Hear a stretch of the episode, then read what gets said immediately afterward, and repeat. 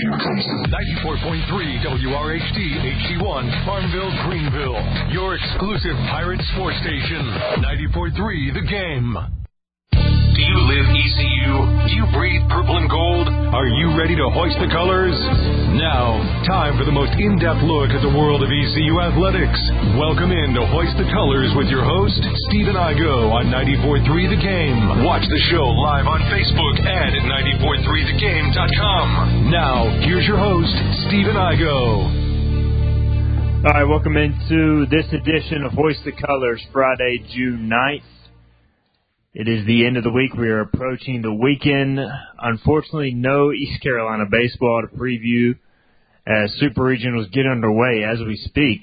Duke and the team East Carolina just lost to Virginia about to throw out the first pitch in Charlottesville. We'll get into that discussion here shortly. We're also going to continue our preview of the new teams entering the American Athletic Conference. The last few days we've done the Charlotte 49ers. We did the UAB Blazers on Thursday. We're going to do the Texas San Antonio Roadrunners. We're going to take a look at what they bring to the league, an in-depth evaluation of the six new teams coming into the league in football, basketball, baseball, just what they're bringing to the conference because so many Pirate fans are somewhat lukewarm on the new teams joining the conference, and we're going to give you some info, some background on maybe why you should be excited, or hey, maybe you just don't care, but we'll talk about them anyways. And uh, we're also going to visit with a Pirate legend, Keith Stokes, one of the best return men in ECU history one of the more electric playmakers with the ball in his hand. I remember growing up, every time he touched the ball, he was special. And back when he was fielding punts, getting ready to field punts, they used to chant his name, Stokes, Stokes, Stokes. The the fans used to chant. So we'll reminisce with Keith Stokes, who's now involved in some high school football coaching. He's done obviously a stint in the CFL with coaching. He played for a long time in the CFL and in the indoor football league. So we'll catch up with Keith Stokes here in a little bit. All right, Philip Pilkington is alongside. He's been with us for most of these conference previews, and we're going to get into UTSA here in a minute, Philip. But I want to first give you some trivia. All right, so we're having Keith Stokes, who returned multiple punts for a touchdown in East Carolina uh, during his time. He was only he only played for two years because he was a JUCO recruit, but he did that in, in the 1999 and 2000 seasons, which was 23 years ago. So when do you think the last time an ECU football player has returned a punt for a touchdown? A kickoff has been done very recently. Josiah Hatfield did it last year at Temple. But it's been a long time since a punt return was taken back for six. I talk about this often on social media, but I don't think you know, so I'm going to just let you try and guess when it was. Well, you told me it was a long time ago, so I'm going to go on a limb and say Tyler Snead didn't do it. Um, I, I'm gonna guess Stokes was not the last guy, so I'm gonna say there's somebody in between. And uh, did CJ2K return one at some point? He did not. Oof. He did not. So there's been a lot of uh, there's been a lot of great punt returners in ECU history, like Dwayne Harris. Yeah. I think Chris Johnson did it for a while. He took a kickoff back. There's been a lot of guys who have taken a kickoff back, uh, including Chris Johnson, including Dwayne Harris. But the last punt return for a touchdown came 19 years ago, 2004. It's been that long, Philip Pilkington, and uh, you know I haven't looked at the rest of college football, but it was a guy by the name of Travis Williams, not exactly a household name, uh, but he returned a punt for a touchdown during the 2004 season, I believe against the Memphis Tigers. Yep, 69 yard punt return uh, for a touchdown, and Man, there's only been two punt returns for six since 2000. Travis Williams in 2004 and then Keith Stokes in 2000. So two punt returns for six in 23 years. What are we doing on punt return is what I want to know. You know, in a way, I would say, what are we doing? But it's so weird. Punters have really focused on their hang time, I think, now, here in the last 20 years more than ever. You're seeing less punts just returned, and you're seeing more fair catches across all levels of football, from high school up, and as a result, you're seeing less punt returns for touchdowns. Now, obviously, we know that ECU punters, Matt Dodge, have no problem kicking the punting the ball to the wrong guy at the wrong time, but uh, you're just seeing it less and less. I mean, even if you look at Devin Hester's numbers compared to some of the other great return men like Deion Sanders, like Eric Metcalf, Devin Hester's had more kickoff returns for touchdowns and less punt returns than some of those earlier guys did during the 80s and 90s. So that is my way of sticking up for the Pirates and the reason that they have not had a kickoff or a punt return in nearly 20 years. But I, I may be wrong, but that's why I'm gonna. That's how I'm gonna stick up for my team.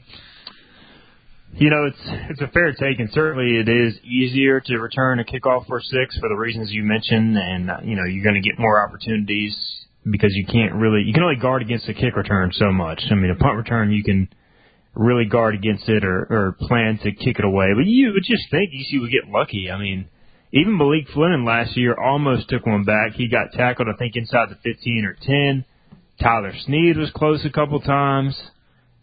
I don't know how Dwayne Harris never scored on a punt return because it seemed like he was always like a footstep away, but he was always tripped up. And yeah, it's just uh, every year my I do a ten bold predictions heading into the season, Philip. I always predict ECU will return a punt for a touchdown, and I'm always wrong. So I guess I'll uh, I'll make the pick again this year, but it's just it's been a long time. So I'm gonna ask Keith Stokes when we get him on here shortly if he's got any eligibility left. Maybe he can help break that because I think he returned nine kicks for touchdowns in the CFL and did it twice at ECU. So, um, but there's nothing more electric, Philip, than a than a punt return for six because like a kick return's fun because you, you kind of have like guy running straight line and he breaks through the line. But usually to return a punt for a touchdown, you need somebody to make a guy or two miss, and then you know have some have some wiggle, like some weaving going on. Usually it's not just a straight line. So I think that's maybe what ECU is missing, kind of that dynamic playmaker.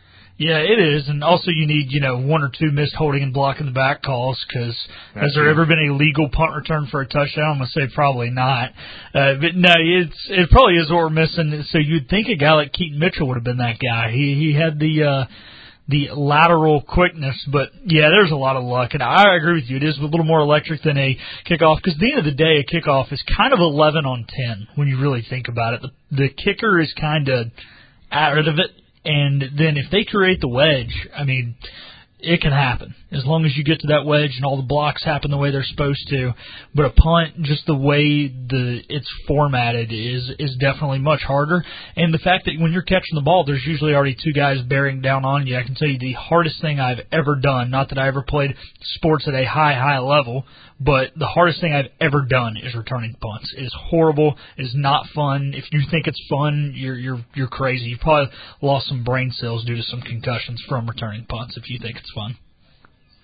Maybe we need to get Coach Houston to add you as a walk on so we see if we can break this drought. Since yeah, no, I was not quick. Experience. No, no. Like last time I returned punts was like middle school, man. Yeah, I, I was not quick. Uh, I had endurance. I, I would not be the guy to break the uh, the trend. I have caught um sort of punts at Dowdy Ficklen Stadium. One time when I was a uh, still a student, you know, they used to have the jug machine thing where they shoot the balls out of the jug machine and have the guy catch them. Yeah, I got to do that, and uh, I found out it was a lot easier without people running at you. At first, I was like, "Oh, this is bad." However, I may have drank a little more before I did that than I had back in high school, middle school, returning punts. But uh, you know, once caught the first one, it was a lot easier. But you know, like I said, nobody barreling down on you makes it a lot easier. Certainly not as easy as it looks from the stands. So uh, yeah, we we'll, yeah we appreciate uh, Phillips service in in terms of catching off the Jug machine. I might we might have to reenact that this summer to try and get some uh, social media plays. We might have to. I was unfortunate. The first three were right to me. The second one, or the fourth one, excuse me, was like up by three of the officials on one hash, the hash oh, closer yeah. to the visitor's bench. I ran up and caught that one. Then to like try and compensate, they turned it up and shot the next one like way over my head, way back on the ECU sideline. I was like, yeah, I'm not fast enough to get to that one. I was close. I laid out, but uh didn't happen. fun times, fun times inside Dowdy Ficklen Stadium. That is Philip Pilkington. We're going to get into UTSA here in a minute, uh, and Keith Stokes as well. A couple things before we uh, also talk some some college baseball. Super Regional starting today. So uh, we announced yesterday there's a 60% off special going on on hoistthecolors.net. It's a big official visit weekend for East Carolina football. So get the VIP scoop on hoistthecolors.net. You can sign up now for 60% off our VIP subscription for the annual pass. Also, we're continuing for uh, we're continuing our opponent previews next week. We're going to try to get to as many teams as we can. Of course, we've already done Michigan. We did that a few weeks ago with Anthony Broome of On Three Sports. We did App State and Marshall earlier this week with their respective writers. We're going to try to get through everybody next week because, of course, we're going to take summer break starting next Friday as we close up for the summer. We'll be back ahead of the football season in August, but we're going to try to get to that. We also got AD Jon Gilbert set to join us in studio on Wednesday for the full hour. And then we got uh, softball coach Shane Winkler set to join us in studio on Tuesday. So we're going to have a little bit of everything for you next week to wrap up the Hoist the Colors program before we take off for summer break. All right, Philip, Duke and UVA getting underway. I saw there was some speculation they may not even play due to the air quality, but they announced today they, they will uh, play the game. Do you have any interest in, in super regional baseball with East Carolina eliminated, or are you kind of one of those guys like once the Pirates are done in a sport like college baseball, you kind of tune it out? No, I'm a college baseball fan, so obviously um, not as emotionally invested now that East Carolina is out. But you know, I'm the same way with the baseball tournament. I am the basketball tournament. My team gets beat. I I get frustrated, and for about 30 minutes, I turn all games off, and I you know go cool down, and you know but then once I, I got the level head, I'm, I'm I'm right back to watching. I don't probably watch it quite as closely as I would the basketball tournament. Of course, there's only 67 total games in the NCAA basketball tournament, a lot more in baseball. But uh, definitely still have an interest, and uh, we actually have the UVA Duke game on here in the studio right now, and uh, I'll definitely be uh, pay attention to all four games today and all eight super regionals this weekend. How about you? Yeah, you know, I I, I love baseball in general, and I, I usually am so bummed out. I know the last few years I've been bummed out with ECU losing so close to Omaha that I've kind of not watched the College World Series as closely. But I think this year I'm, I'm really going to keep an eye on the Virginia Duke series. A because ECU lost to Virginia. I'm, I'm eager to see how good they are. Uh, the other side of it is Duke is home to Eric Tyler, the former ECU baseball player, and now the hitting coach there.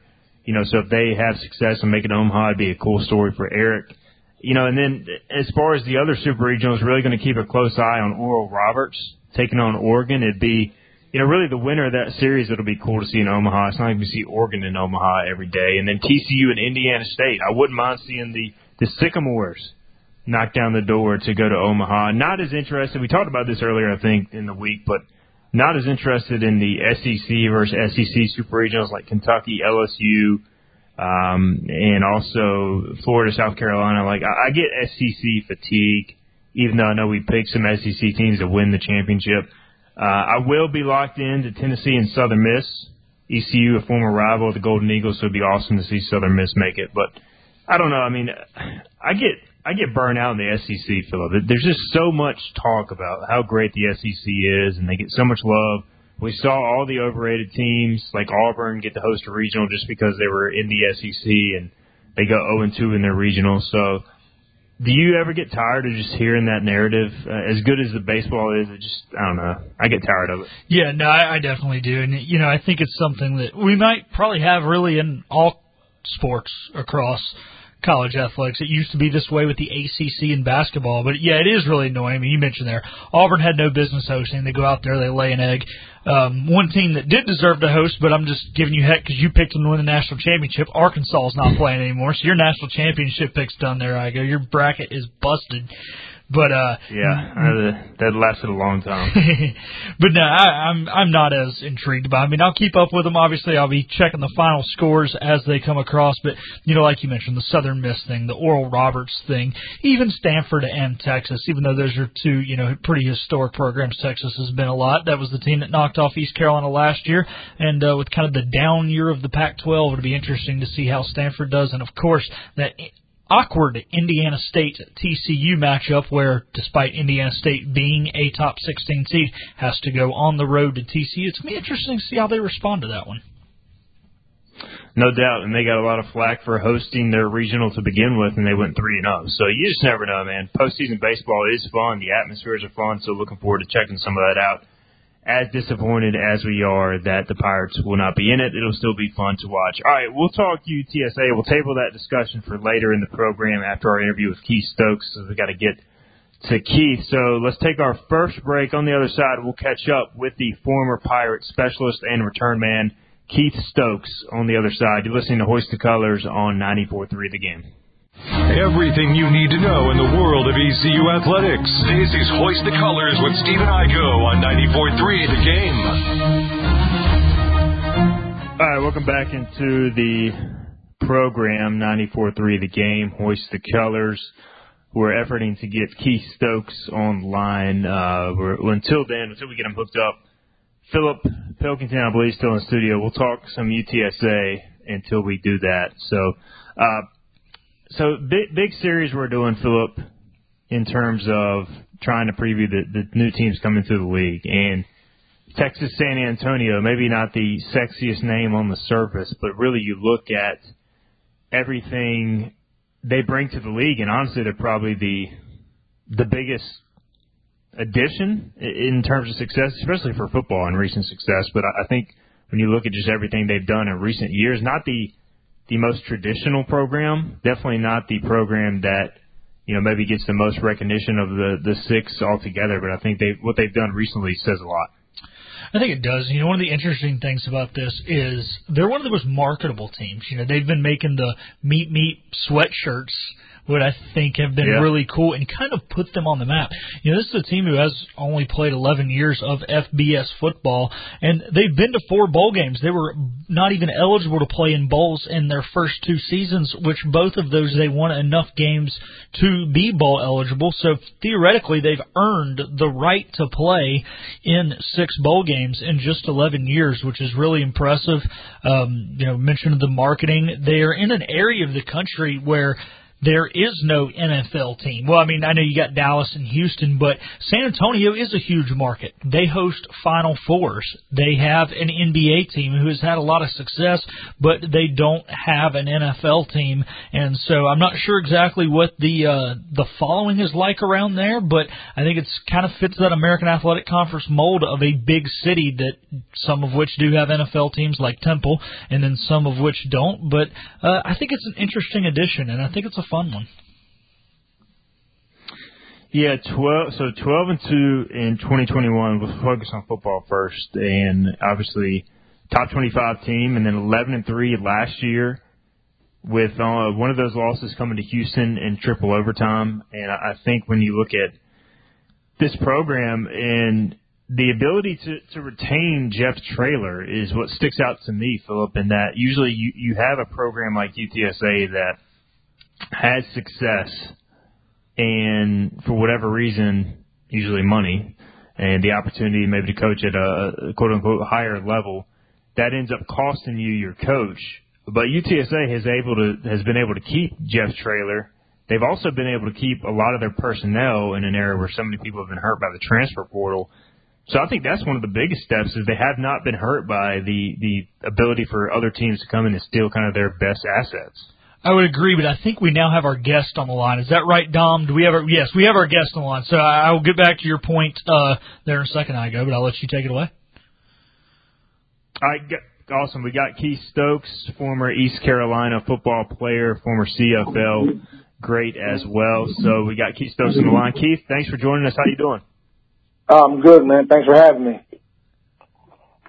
Absolutely, Keith. I, I want to ask you first off, as we we dive into this, this conversation, we'll look back at your career at East Carolina and talk about your coaching career too. But so so it's been 19 years since East Carolina has returned a punt for a touchdown. I'm I'm wondering if you got any eligibility left to come help the Pirates break their drought. Has it really been 19 years? Jesus Christ. I think I still got one those in me. yeah, I, I think we can make it happen, right? I mean, look, the transfer Yeah, portal, so- you lose a year. I only played two from JUCO. I was involved in COVID. Shoot, I got one year somewhere around I can beat the system for. Hey, we'll figure it out. We'll figure it out. We'll sneak you in a uniform. And Keith Stokes, one of the most electric playmakers in ECU history. And We'll get into that conversation. But first off, Keith, uh, update Pirate Nation on what you're up to these days. I know you're involved in coaching now, and, and how are you enjoying that that aspect of things? Uh, right now, I'm uh, in my second year as uh, head coach at Elizabethtown High School, outside of uh, Lancaster Harrisburg area. Uh, last year was my first year as a head coach. As I just said, we went eight and three. We made the playoff for the first time in I want to believe 15 years. And uh, I mean, I'm loving it. I mean, coaching, I, I guess it was what I was meant to do. uh, it gives you a different high, as if you were playing, but still being involved in the game and you know helping our kids trying to be better men. You know, we need we need better men in the in the world because everyone's not going to make professional football. That's not my job. My job is to make sure we have better men outside the community. I noticed you, you got involved in some CFL coaching shortly after your playing days as well. You know, what made you want to, to, to make that transition to, to high school? And is that kind of an area where you're from too? I know you were, you, you spent some time elsewhere, but New Jersey kind of, you're from that area? Uh, I mean, I, I, I live here now. I've been here like probably the past 12 years outside of PA. I mean, I got involved in the CFL with, uh, former pirate DeVone Claybrooks helped, helped the brother out, looked out a little bit and uh, got me on the staff. And uh, things didn't work out, man. That coaching is, is crazy. Know, that coaching carousel. We didn't have a good enough season to stay. Uh, COVID happened. Then they stopped football. So, I mean, for those two years, kind of come home and figure life out. And I was coaching high school before then. And, uh, you know, things worked out. I ended up being the head coach of high school here after the, after COVID. And here I am now, you know, trying to make a living in this coaching life. I mean, who knows where I would end up. I mean, right now I'm happy where I am. You know, but if better opportunities came along, for sure I would look at them and strongly take them. Or not, if the situation is not right.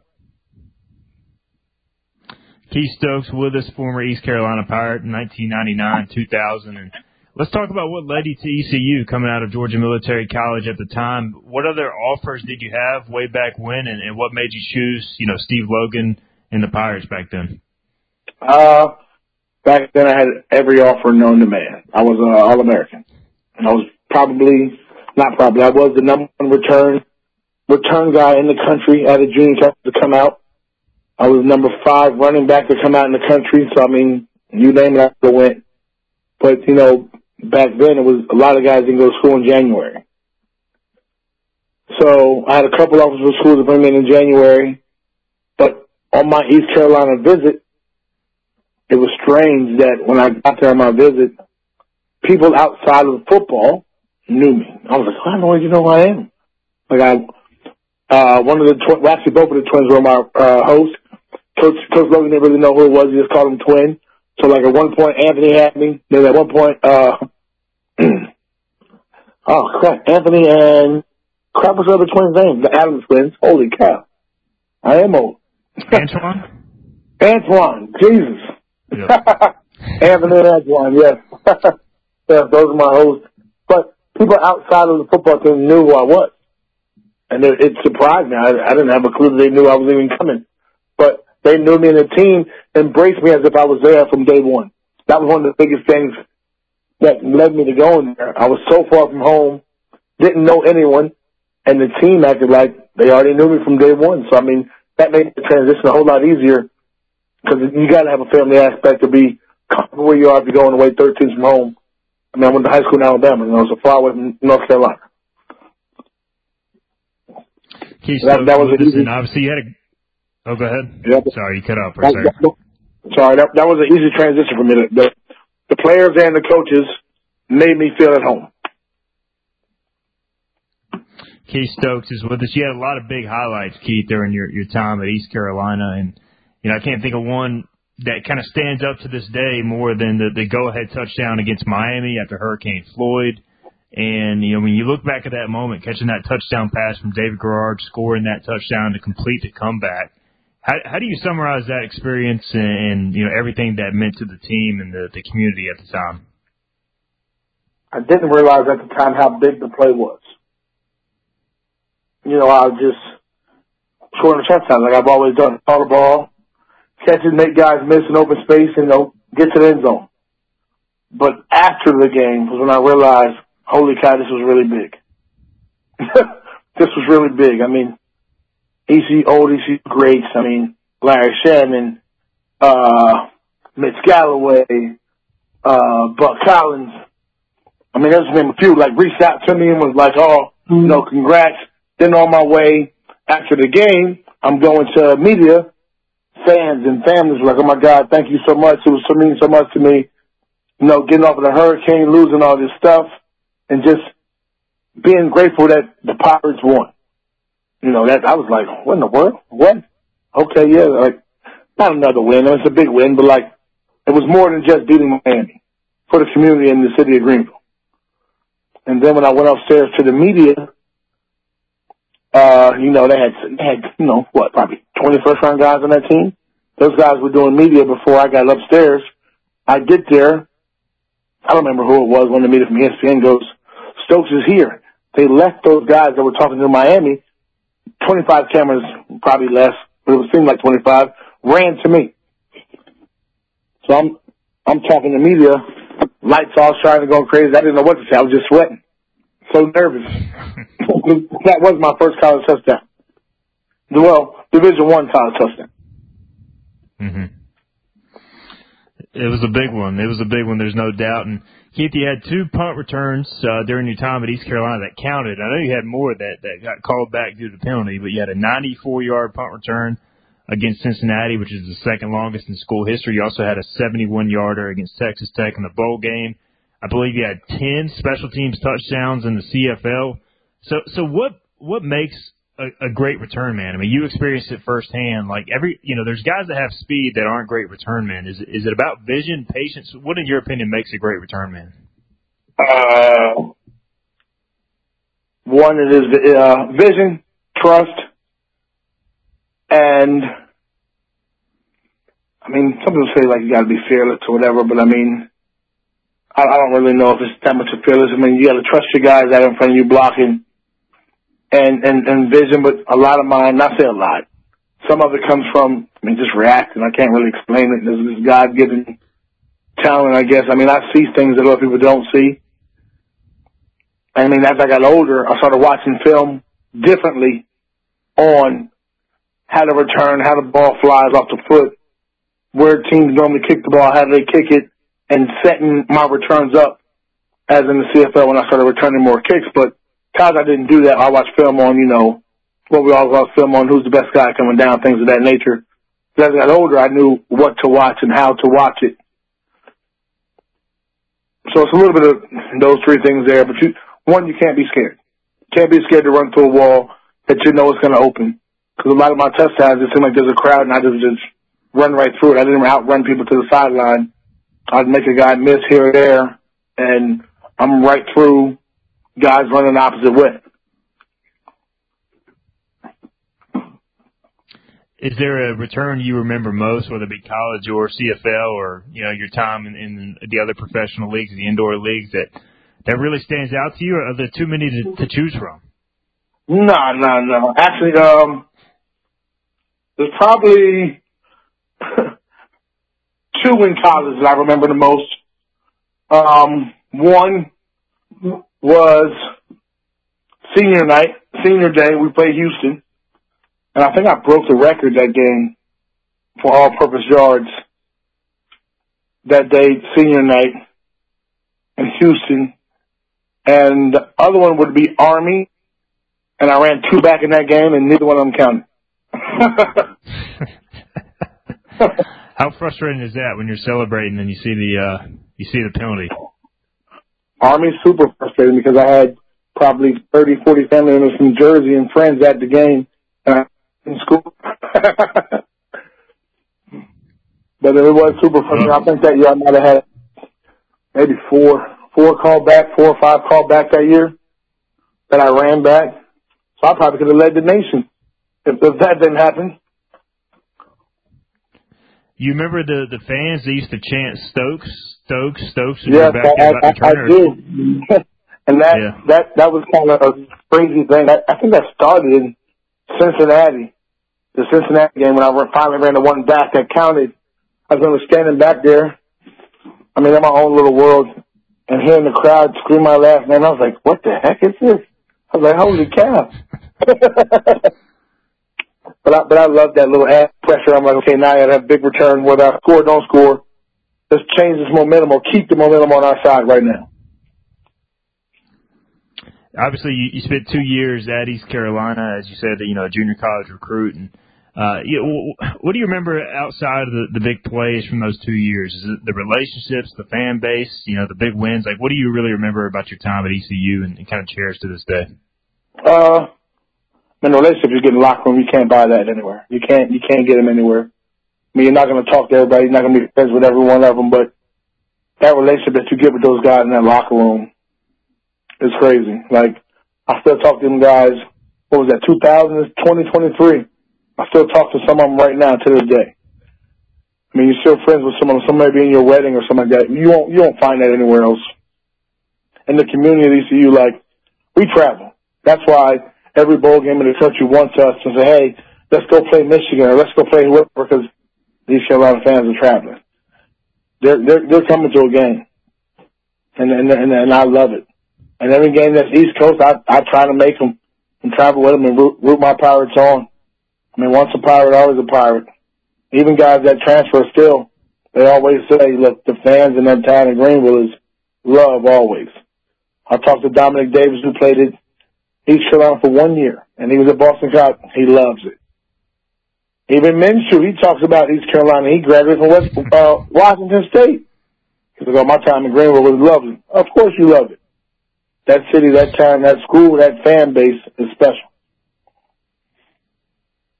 How, how far, you mentioned you still go to some games these days, and uh, you know what do you think of the program now? Obviously, there was a tough time uh, a few years ago, but it seems Mike Houston and his staff have resurrected things and back to bowl games, back to winning bowl games, you know, getting a lot of recognition. What, what do you think of the program these days and how closely are you following? Oh, I follow every every Saturday, man. Like I'm there. I mean, I love it. I mean, I love the direction we're going in right now. You know, getting getting us back on top where we should be. I mean, just being recognized. I mean, we're never going to be the big North Carolina program, and I believe if it wasn't for basketball, Carolina wouldn't be who they are. But they are who they are. I'm not knocking what they do because they are a good program. But you know about our program there. Like I, I, I love what we're doing now. We're moving in the right direction. We're getting players that want to come play for us, and the guys that come are, are, are ballers. And Coach Houston's doing a great job. I mean, my hat goes off to him. Hopefully, go to Michigan and shock the world again. Absolutely. I mean, do, some, do, some, do something big for us. Hey, you know, especially with that transfer portal and guys moving around and not scared to go to, you know, mid-tier Division One schools we beat Michigan. Watch how many recruits we got to change us, like it did when we beat Miami. We got guys who you never think would come. The Pirates are, are no stranger to big upsets, that's for sure. Definitely during your time, had a ton of them, and, and still to this day have had a ton of them. Keith, you, you spent 16 years in professional football. You know, you, you obviously spent some time uh, in the NFL with the 49ers for a while, and then you went to the CFL. Several years there, you went to the Indoor Football League with your CFL days, I mean, you, you kind of made a name for yourself, of course, as a returner, and you know, there's still a bunch of highlights on YouTube of you uh, in the CFL. What do you remember about that time playing football above the border, and um, you know, everything you you, you kind of created there as far as a legacy in, in Canadian football? Uh, I mean, my first memory of CFL football was it looked like a video game when I first saw it. I wasn't a word. Like, it's a video game. you got guys moving around everywhere motions everywhere. They're punting the ball, kicking the ball, returning kicks back to the end zone with goalposts in front. And then come to realize their fans are just as big as East Carolina fans. They remind me of college, playing just a fan base. The fan base there reminded me of college and some of the towns that the teams are in remind you of playing back in Greenville. I mean, besides the big city like Toronto, Vancouver. But if you're in, you're in Edmonton or Hamilton or in Ottawa, I mean, that's college life all over again, but now I'm making money and I'm playing a sport that I love, a kid's game, in this great town where you are a professional. I mean, it's awesome.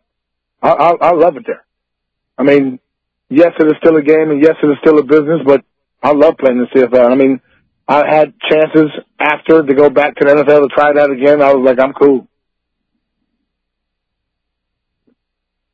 Keith Stokes with us, and, and Keith, uh, when's the last time you were able to make it down to Greenville? And any, you know, obviously you're busy with your your high make school time now. But, the last game I came to Greenville, it wasn't a good sight. We lost to yeah. Central Florida in overtime. That game hurt me. Uh, but I was at the game at Temple Was that last year? Yeah, I was at the game in Temple last year. Yeah. Anytime they come East Coast, I'm there. So if you're there in Maryland, I'm there. If they're, you know, Philly, I'm there because I'm I live in Pennsylvania. Uh, you know, anytime they're close, I'm there. I got a bye week. I'm gonna find a way. But if I'm not there in person, it's on my TV. Believe it. I hear you, man. Well, hey, ECU at Navy this November. Maybe we'll uh, we'll have to meet up. I will be there.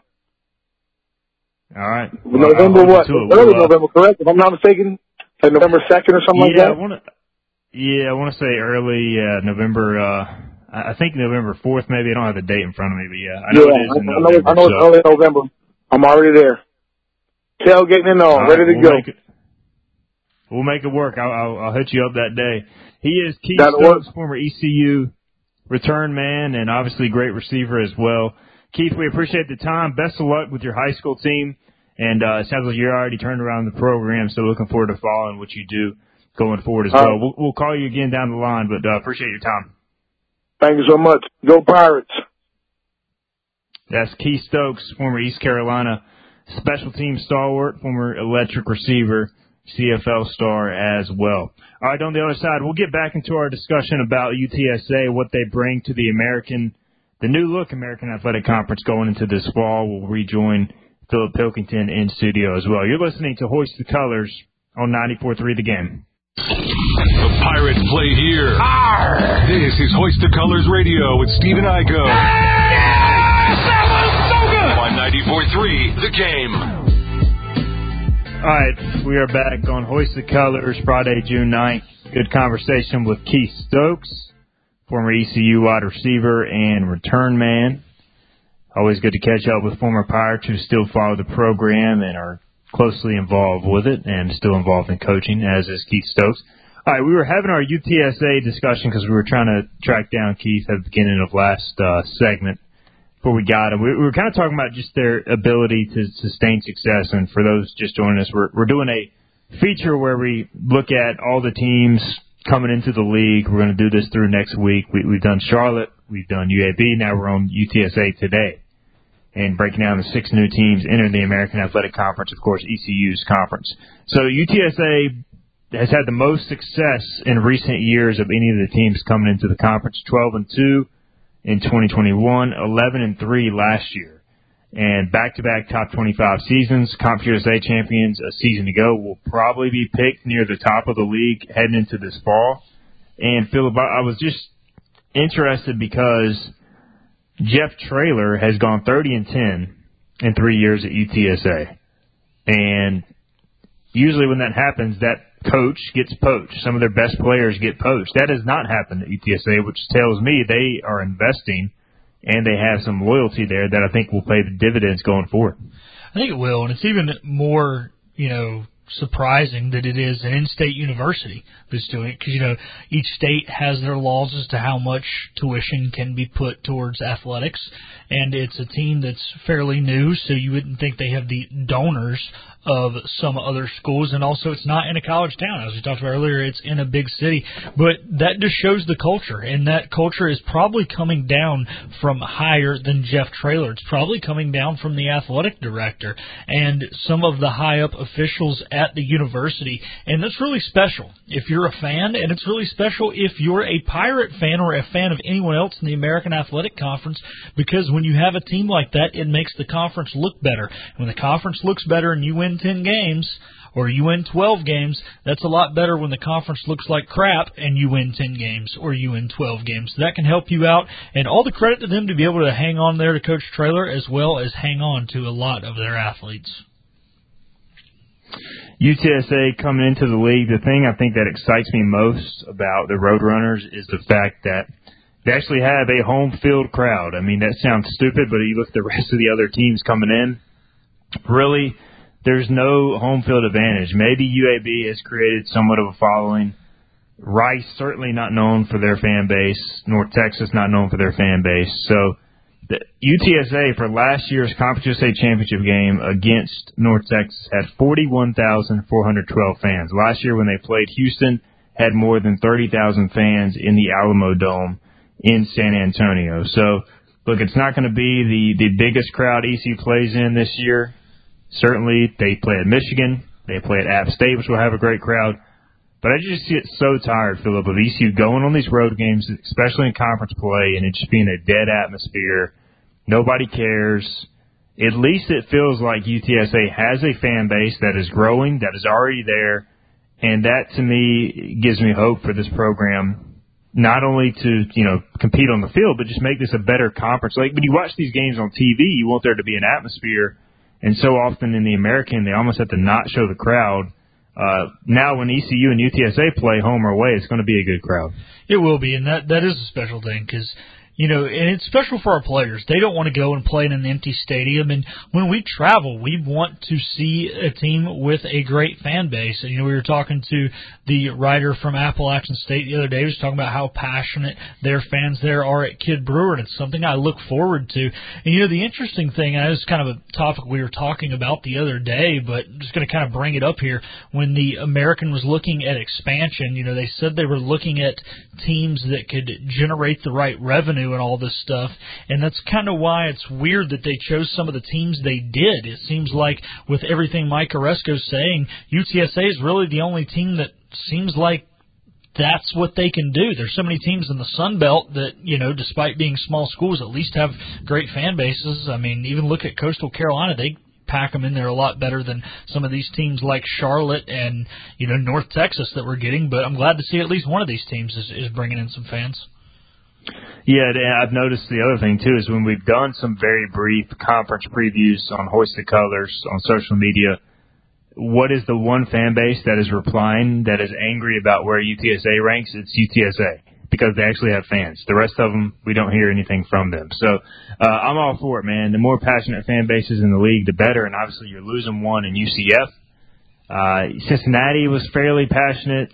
Houston, not definitely in football, just didn't have a huge following. More basketball these days because they're so good. But even then, not the most passionate fan base in the world. So excited what UTSA will bring to the league from that standpoint.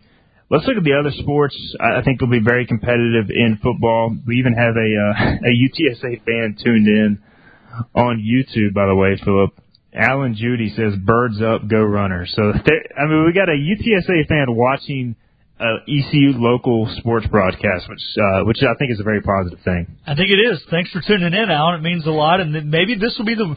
You know, it sounds crazy because they're so far away, but maybe this can become the rival. We talk about Charlotte, but there's no fans at Charlotte for us to junk talk. So let's uh let's create a rivalry here with UTSA, and let's have this the team we're going back and forth with on social media, and everybody's getting heated over. I'm I'm all for it. I would love it. I would love it. Alan says hopefully 30k for the UTSA ECU game. Yeah, that'll be a big stretch on ECU's schedule when they play the Roadrunners and Tulane back to back later this fall. All right, let's talk about some of the other programs coming in for UTSA. And the men's basketball program has been up and down. Conference, uh, or excuse me, NCAA tournament appearances. Their most recent one coming in 2011, but they were good this past season much like everybody in the uh, basically making the move from Comp USA to the American, almost every one of those teams had a good year. And so I think you're looking at the American. Yes, you're losing Houston, you're losing a solid program in UCF, but I think UTSA, North Texas, even Rice was decent. UAB always good in basketball. I do like how this league is shaping up from a, a hoops perspective. I do too, and you know we uh, kind of feel like I'm beating a dead horse saying this, but I've said it with all of our conference previews. They will bring in more money than they were in their old conference, and the fact that football drives everything. With UTSA having a very good football program, with having you know more money coming in from a bigger TV deal, that will filter down to the basketball program. And obviously, they were up last year after back-to-back only uh, or a couple ten win seasons in there for the men's basketball team, unfortunately, uh, before that. But uh, hopefully they can come back, bounce back, and uh, it might take a little time. But uh, hey, can't really talk too much because the Pirates are in their bounce back time in basketball as well. And in baseball, they haven't made the tournament the last few years, but right on the cusp, 38 wins each of the last two years for UTSA baseball, and so I think that's a promising sign as they look to to become, you know, a potential contender for NCAA appearances, AAC crown. ECU just needs more competition in the American baseball. and UTSA will bring that. All right, let's get our final break in. We'll come back. We'll take a look at the, the UVA Duke score in the Super Regional, and we'll also wrap up this week's program and take a look ahead to next week. You're listening to Hoist the Colors on 94.3 The Game. Climb aboard as we set sail and hoist the colors. Arr, matey! Back to the show with Stephen Igoe on 94.3 The Game. Okay, welcome back into this Friday, June 9th edition of Hoist the Colors, wrapping things up here on 94.3 The Game for the week. Of course, we've got one more week left of programming before summer break as ECU athletics slow down. We uh, have less and less to talk about, but we are going to try and squeeze in all of our opponent previews and continue our AAC discussion.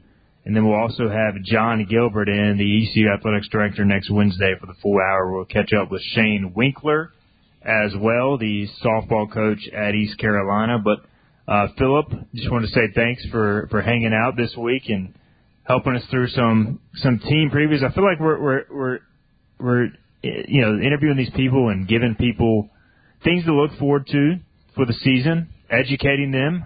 I, I don't know how many people have a real idea of what some of these teams bring to the conference, nor what they bring to the football field. So I feel like we are doing the the community a service here. I think we are because again, Conference USA is not the most televised conference, not the one that gets the most media recognition.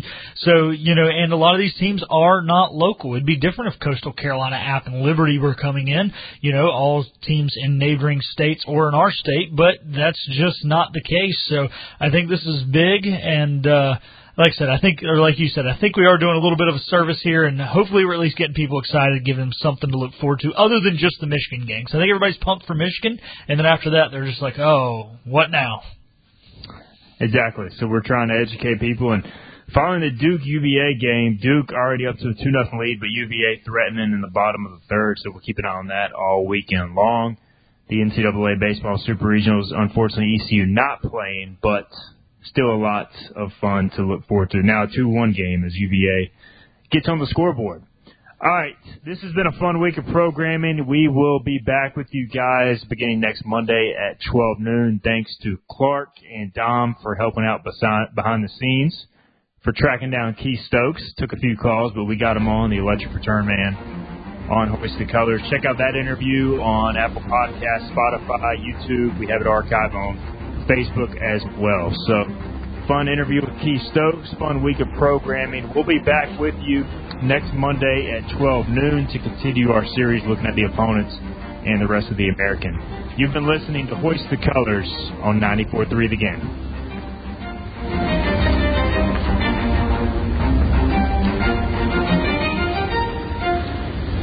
This has been Hoist the Colors with your host, Stephen Igoe. Tune in weekdays at noon for all things ECU sports. Get a recap of the show at 943thegame.com, on Twitter, Facebook, or anywhere you get your podcasts. We're back Monday with more of Hoist the Colors on 943 The Game.